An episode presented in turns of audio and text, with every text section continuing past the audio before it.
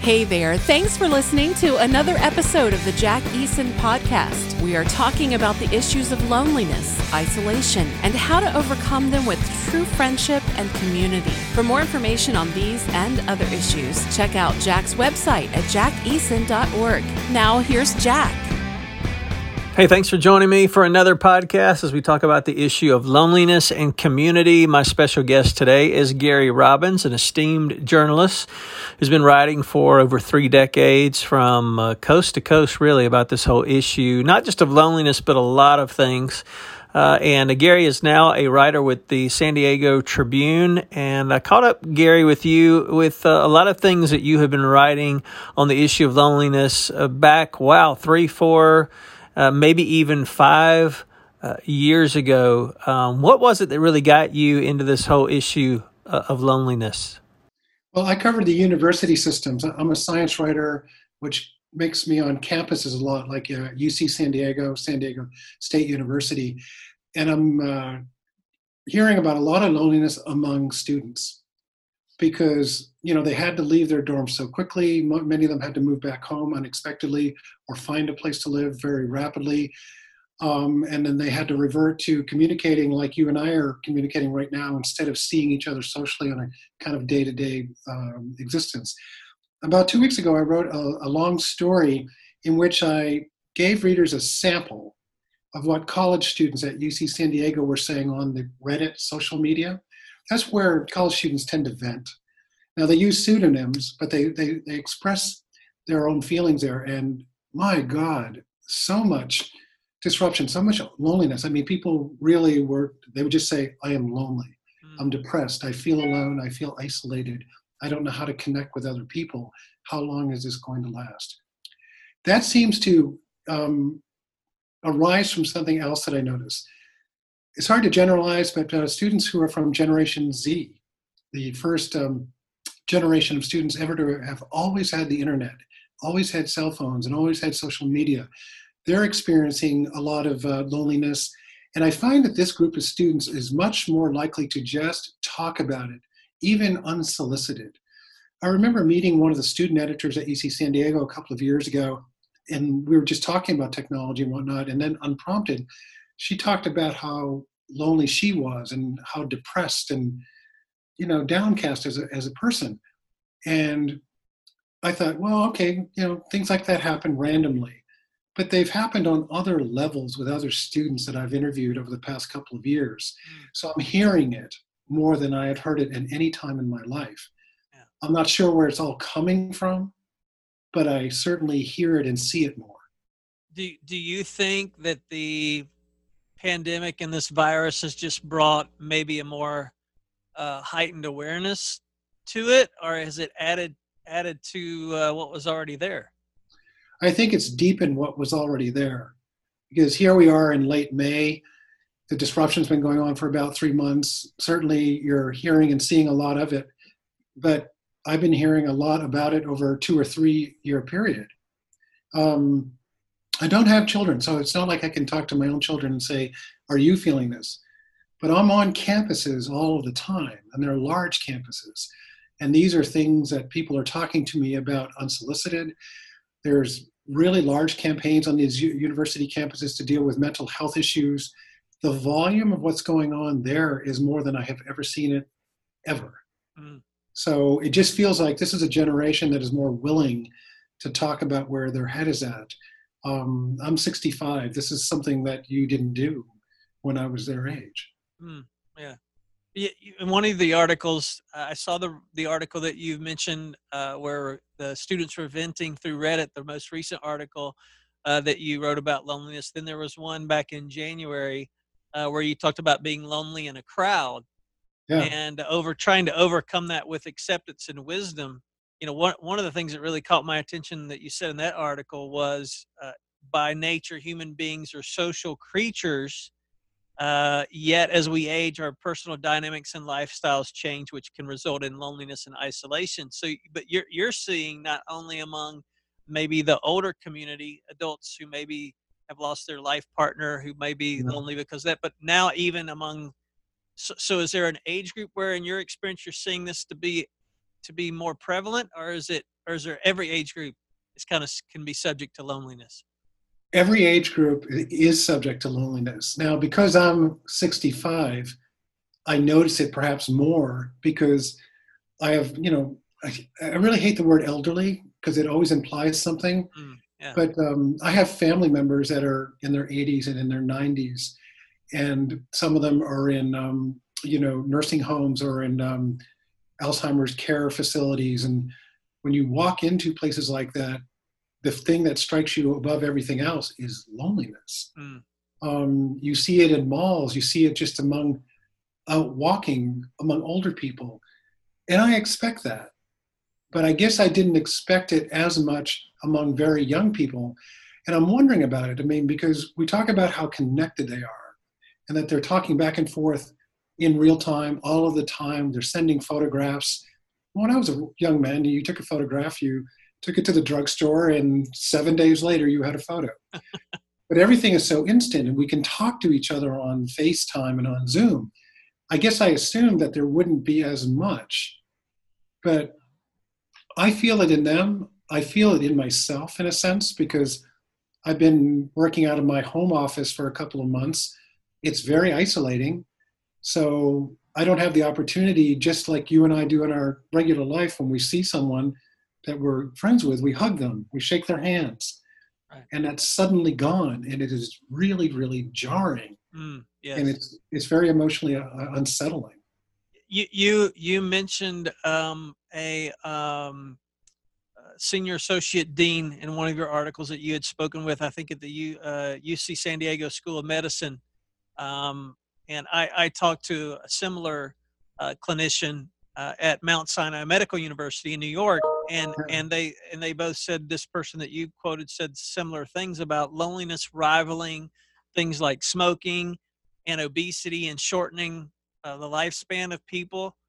I, I, think if our the vast majority of the public understood how, how significant that is, do you think that would maybe wake us up to how important it is that we deal with this issue? Oh, I hope I certainly hope so think about how it manifests. You know, I was reading your background and how much you've done in religion. And here in California, that is one of the biggest topics we have right now. When can people go back in worship? Right. So the governor, you know, in fact, I think it's going to be, oh, it's very soon, like the Catholic Church has been notified locally that they can begin having Mass again on June 8th. And just hearing, I have friends who are Catholic, and just hearing about the physicality of that not just seeing a person, but hugging a person. Because in our everyday lives, even though we can see each other and hear each other all the time and all the place, I don't know, that doesn't replace a hug. Yeah, it doesn't replace a handshake or being able to look into someone's eyes and, and just simply say, I am so glad to see you. You know, over the weekend, I caught myself doing something unexpected. I had a Zoom call with Peter Salk, Peter Salk is the son of Jonas Salk, the man who conquered polio. Peter lives here in um, in uh, La Jolla, and I did a story about Peter. You're 76 years old. How are you dealing with the pandemic? You know, are you lonely? We we talked about that, and at the end of the conversation, I said to him, "Thank you, Peter Salk. You know, where you mentioned someone's entire name. You know, you want them to understand that I'm so glad to have talked to you, not just their first name."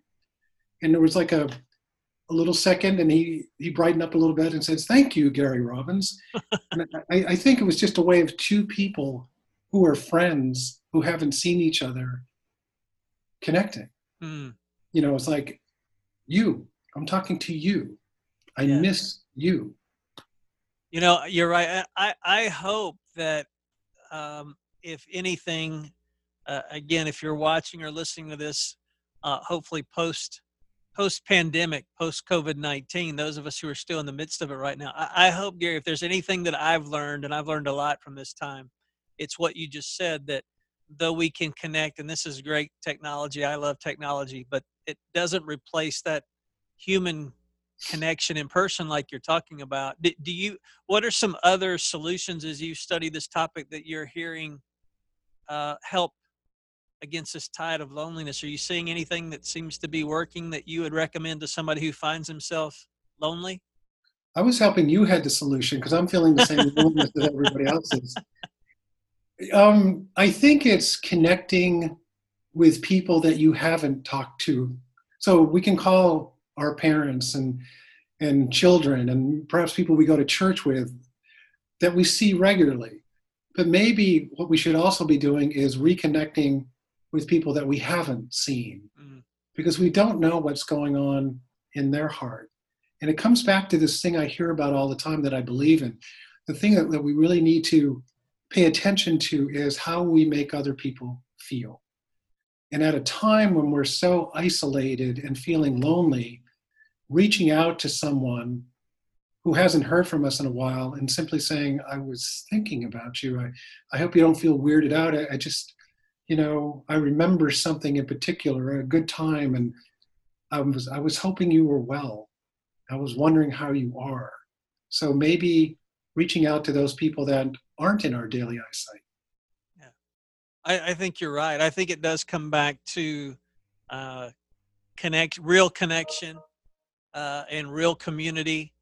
Uh, I, I, like to recommend that people kind of visit uh, old school, the way we did old school friendships, kind of like you said about um, you know just reaching out and actually calling somebody. You know now again as you mentioned we're so used to if we want to photograph boom we just print it right off the computer um, yeah. you know now if we want to talk to a friend we we can do zoom or facetime but when uh, when we were growing up it was you had to get on your bike and ride down the street and actually knock on the door and physically say can tommy come out and play yeah yeah yeah and as much as it may seem like to uh to the gen z that would be a hassle there there was a great part of again just the human connection uh, and uh, and doing life together. And I, I, agree with you. I do think that is part of the solution is just community and and connectivity, regardless of of uh, of any age group. What what else could you share? Uh, I know your time is valuable uh, as far as your study along these issues of loneliness. All these articles, if you want to. Uh, check Gary's work out and his writings. You can just, of course, Google his name and and type in loneliness, and that's how several of these articles I'm seeing came up. But what else could you share that would encourage someone and maybe who's who's facing this, maybe some other things that, to consider? So one thing I'm working on this afternoon is um, empathy. Uh, UC San Diego received a $100 million gift last year from the philanthropist Denny Sanford for the study of empathy. And I'm supposed to talk to the university this afternoon because the program is now underway. And I'm curious as to whether they're, what, what programs they've undertaken in compa- you know it's compassion and empathy mm. how do you bring that have they been doing something special to bring those together to fight the loneliness and the isolation that people are feeling during the pandemic i hmm. mean they were given this extraordinary sum of money to do it what are they doing with it mm. um, how do you cultivate feelings of empathy i think that if you do cultivate empathy that people generally feel less lonely. Not only the person who is receiving the empathy, but the person who's giving the empathy. Mm, yeah. So I find myself being very curious right now. Are they doing anything to really reach out beyond an academic institution into the communities and cultivate empathy? Wow. Yeah, that. I don't want to get bogged down in talking about politics, for example but I think in our society, because we've had a rough couple of years and we're in an election year and we've had to deal with the pandemic and we've had to deal with other problems, it feels like we're exhausted as people. Yes. And we just want someone to hug us sometime and, mm. or someone to stop in their tracks and say, Oh, I was thinking about you. Yeah. How are you? Because I don't have the answers. I, just it's a feeling. I'm feeling what everybody else is feeling. Right. Um, so maybe empathy and compassion and being aware of it. I watched a movie. You might have seen it. It was the movie uh, Bohemian Rhapsody about the the band Queen, and the father tells his son, "What you need to be is about um, good thoughts, good words, good deeds." You be if a person behaves like that, I think they make other people less lonely. Mm, yeah.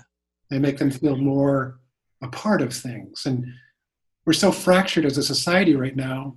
I think we overlook the fact that maybe we're yelling about partisan things and it's making us really uptight and it's making us isolated and fractured and lonely.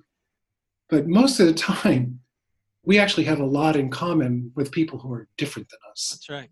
Yeah. It's just that there's so much of this going on out there that we don't go like this enough mm. realize that we actually do have a lot in common and maybe we should just calm down a moment. Yeah. Yeah, you, you know you're you're right, and you would be a good person, just life experience and and, uh, and what you've written, maybe to to to ask this question. I, I sometimes wonder. I, I, agree with everything that you said, by the way. I, I sometimes wonder if, in our attempt to give people validity with all of these subgroups in society that we have created uh, for all these different beliefs uh, about whether it's uh, marriage or whether it's lifestyle or whether it's politics, whatever it is, we've created all these sub compartments yeah. in our attempt to bring validity and to to bring them rights and and acknowledge that they have those rights and they do. That maybe in doing that, we've also divided ourselves into all these subcategories that we we fail to realize, like you just said, that we do have a lot more in common than we than we have uncommon and it's hard to create empathy when you think well i'm in this little box and you don't agree with this little box you're in that little box so how could you ever empathize with me? But we're all in the human race box. Yeah, oh, that's, that is that is so spot on. There are times you know as a reporter i cover confrontation and, and at times among the type of groups that you're talking about. But sometimes i'm also coming inside with coming into contact with people from both sides.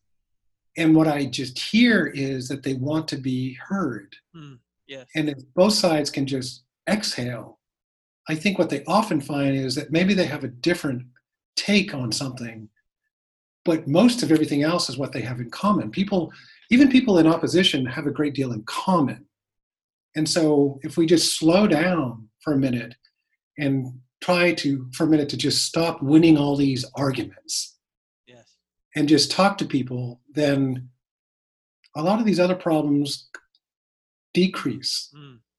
you know uh, i regard myself as a fairly progressive person but i don't like every two minutes seeing identity politics breaking into what we're trying to discuss. Mm, yeah. you and i are having a conversation. We're from different parts of america. We have different beliefs and probably in a lot of ways, but we're having a good conversation. Mm, yeah.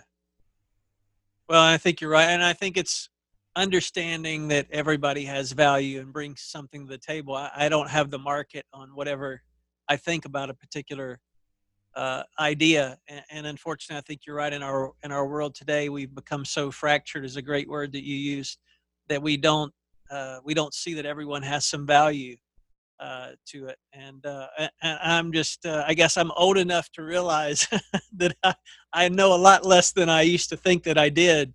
And uh, so I, I want to learn from other people who have different life experiences and, and, um, and especially when it comes to this issue of loneliness, which I think every person you would ask, no matter their belief system, if you ask them, uh, you know, would you like being lonely? Almost 100% of us would say no. No, we don't want to be lonely. We want we want to have friends and community. And uh, I had a friend of mine the other day that just said um, the the best way to uh, to get friends is to be a friend. Mm. And I thought, you know, it's it's not an original. He quoted somebody else, but I thought, you know, that's so true.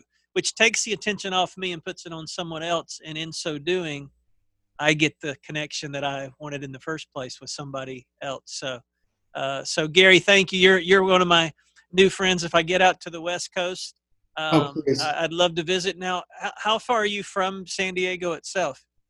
I'm within the city limits. Uh, okay. I'm in a little community called Del Mar. Um, San Diego is very large, and it's a wonderful community. So if you come out here, let's get together. Yeah, I would love that. My my wife and I visited, and uh, she would live there in a in a heartbeat. She loves the climate and the temperature. Yeah. And we used to do a lot of work with some students at a camp uh, out in Pine Valley Oh yeah. Uh, for several years, and oh, it was just so beautiful. I have great fond memories of that whole area uh, yeah. of the country. But uh, grateful for you and for a little bit of time today. And if you want to get connected again with Gary's uh, writings, uh, you can find him online uh, right there. Just get, Google Gary Robbins San Diego Union Tribune. Several articles that will come up. Uh, if somebody is that the best way for people to get connected with you? I know you're on social media too. I guess they could, could connect that way. I'm on Facebook as well, okay. and it's um, simply the name Gary Robbins. That's you know, but I, I, used to sit next to a tech writer, and when Facebook really started, she says, "Oh, you should get the screen name Gary Robbins before someone else gets it." And it turns out there are a lot of other people have the same name. so if you just type Gary Robbins, I'm on Facebook. My email is Gary robbins at sduniontribune.com and i would love to hear from people awesome awesome if you'd like to find out more information about uh, Gary, you can reach out to him through social media or his uh, email address as he mentioned. And for more information about loneliness, don't forget the book is coming out. You can even do the pre orders right now online at Jack Eason dot com. More information coming up in a future podcast, so keep it tuned right here. Please share this podcast with a friend and also uh, give us a rating right there on Spotify or Apple Podcasts. Thanks for listening. Thanks for listening to another episode of the Jack Eason Podcast. Be sure to check out the website for blogs, videos, and more help on the issues of loneliness, friendship, and community. To get updates on the release of Jack's new book from Revell Publishing, sign up for an email alert at jackeason.org.